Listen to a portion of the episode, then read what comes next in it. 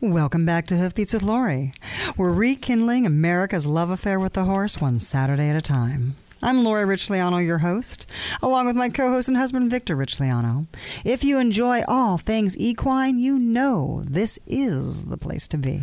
You know, Lori, I really love the listener questions. I love them too. They It- come up with some great stuff. And you know, this is an international yes. listener question. Yes, it is. All the way from the country of Canada. Oh, Canada. Don't sing. You're You not won't let no me sing. singing on Why the won't air. You let me sing because we want to keep our listeners. Oh, they like my voice anyway. It's fine. Now, this comes from a listener named Olivia, Mm-hmm. all the way from Canada. And she writes Hi, how are you guys doing? Oh yes. Well, we're doing good. Thank you, Olivia. No coronavirus here yet. No, exactly. Uh, congrats on finishing Oliver's stall. Thank you. He likes it very much. Yes. Do you guys have any tips on equine photography? Oh yes. That I was really our passion. wanted. Let me finish the question. Okay. I Well, really me wanted to answer, so to I was start a new hobby, but I don't know where to get started. I have so many questions. What good beginner camera should I get? Do I have to travel with a light box everywhere I go? Do I need a green screen? How do I get their ears forward? That's all in caps. Uh-huh. Is my horse going to be terrified of the camera? Only These are shy. some of many questions. Thank you, Olivia. Only if he's very shy. Yes, I don't think they'll be afraid of the camera. And if they are slightly afraid of the camera, that's how you can get the ears. Oh, see, it works in both ways. Now, actually, Victor and I, for many, many years, traveled all over the world, and we did equine photography. Right, and it is a lot of fun, but it's also very challenging. Because Um, you can't, just tell, the horse them. to smile. No, you can't just tell them to do that. And the best photography that you have has to be emotional. So Right. it's like when you watch the horses in the field or they're just playing back and forth. You're like, wow, I really wish I had a picture of this right now. You have to be able to capture that. So Right. when we talk about photography, horse photography especially, what always worked for us and worked for my, myself in particular is you have to anticipate before that happens. It's it's shooting from your gut. But before Yes. we get into that, let's talk a little bit about the camera. Okay, yes. Because- and Victor, you love this. Yeah, you know, well, you ev- love all these fancy dancy. Everybody things. thinks that you have to have the biggest, the greatest, and the best camera on the market, and you don't. No, I I've- mean, I've you had ha- many international covers shot with a tiny Canon digital Rebel, I know that was insane. and you also had a cover shot that you shot on your iPhone. uh huh. It was that impor- It was that impressive of a photo that we were able to do it with our our photo. Now, remember though, the the larger the format of the camera, and better the, larger the format that you shoot in, the the bigger you can blow it up. So, if you're not real interested in going super huge with your photos, you can take pictures with just about anything. I used to carry a little tiny camera in my pocket I remember that until the uh, cameras on the phones have surpassed that. have surpassed those. So now I just carry my phone with me everywhere, and I've got a lot of great pictures with my phone.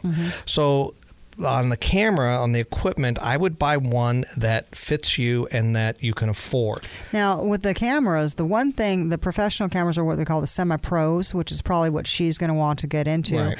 Um, the reason why we use a camera rather than, say, an iPhone is it's quicker. Right, Okay. it's faster. It's faster because with your phone, you're going to be like, did I get it? Can I get? And all of a sudden, you're like, dang, I missed it.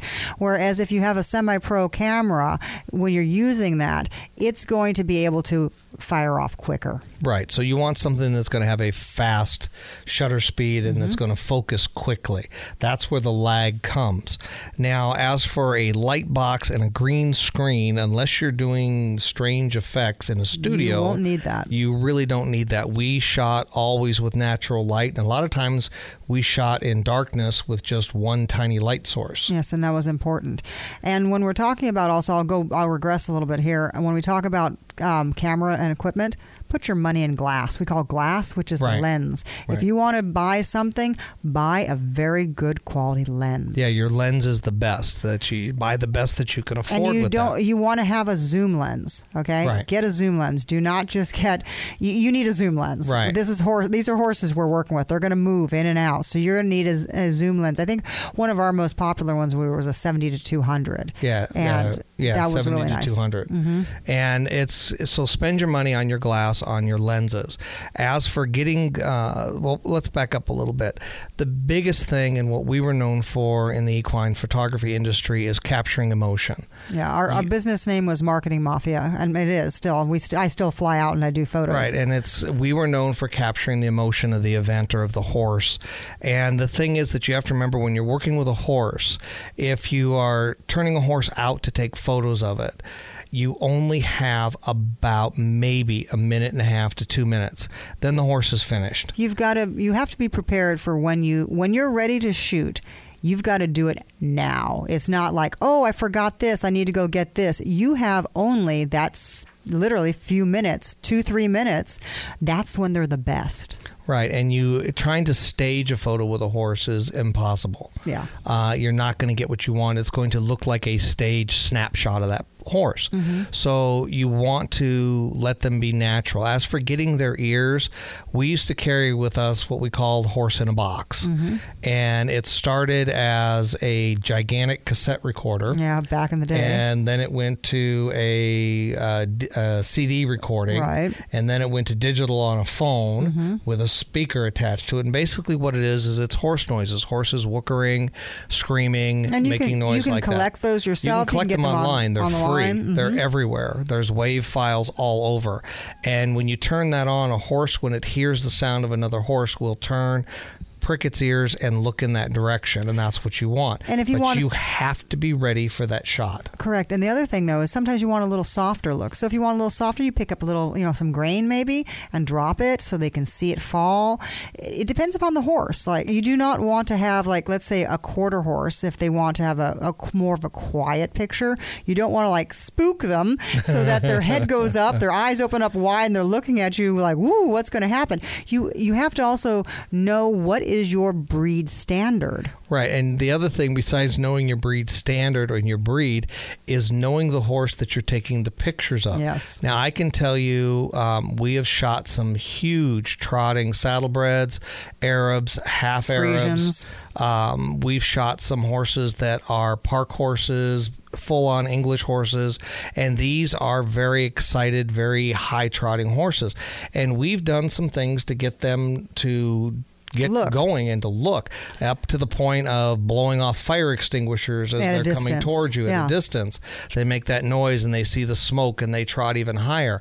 But you wouldn't want to do that with a horse that's nervous to begin with. Or a Western pleasure horse. If you blow that fire extinguisher and blow them through the fence, now the horse is injured. That's not a good deal. and that's the truth of it is uh, go slow um, anticipate what could go wrong and think about the whole overall picture what do we want to capture you want to think about what is in the future always shoot with your gut and go slow anticipate a beautiful shot don't force it Right. And just get out there and take pictures.